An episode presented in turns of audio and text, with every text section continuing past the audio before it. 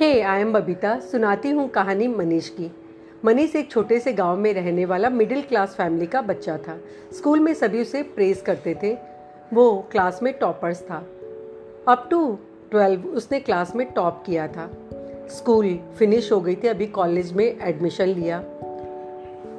नया माहौल, नए फ्रेंड्स नई सराउंडिंग सब कुछ नया था उसके लिए।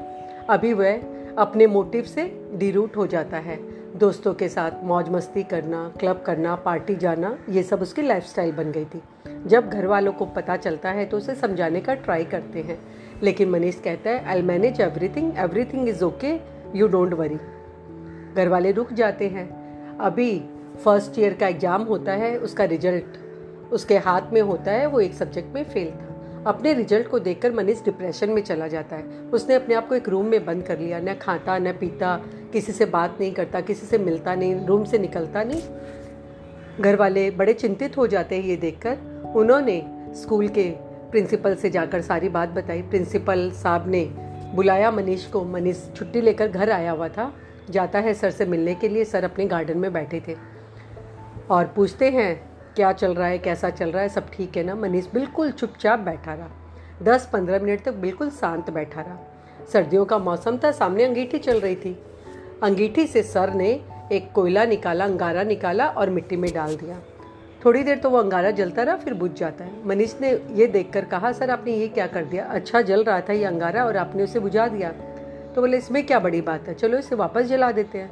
वापस मिट्टी से उस अंगारे को उठाया, जो बुझ चुका था, और अंगीठी में डाला, वो फिर से जलने लग गया। सर ने कहा, तुम्हें कुछ समझ में आया? मैंने ये क्यों किया? मनीष ने कहा, नहीं सर, मुझे कुछ नहीं समझ में आया। सर ने कहा, तुम अंगीठी में थे, जल रहे थे, टॉपर्स थे। तुमसे सबको रोशनी मिल रही थी, सबको एक प्रभाव मिल रहा था। लेकिन अभी तुम अंगीठी से निकल गए हो, मिट्टी में गिरे, तुम्हारी सराउंडिंग चेंज हो गई। कोई बात नहीं है, लेकिन तुम वापस अपने आप को अंगीठी में डालो, वापस से जलो। वापस से तुम्हें अपनी पुरानी लाइफस्टाइल में आना होगा। और अपने जीवन में आगे बढ़ना होगा बाउंस बैक करना होगा कम बैक करना होगा। कहते हैं ना लाइफ गोज़ ऑन ज़िंदगी हमेशा चलती है, कभी किसी के लिए रुकती नहीं है। चाहे हमारे फेलियर्स ही क्यों ना हो। बात है हमें हमें, हमारे फेलियर से सीखने की। कई बार होते हैं हम फेल होकर डिप्रेशन में चले जाते हैं, लेकिन हमें सोचना है कि वही फेलियर हमारे आगे का पाथ तय करते हैं। थैंक यू है ना? सोचो सोचो।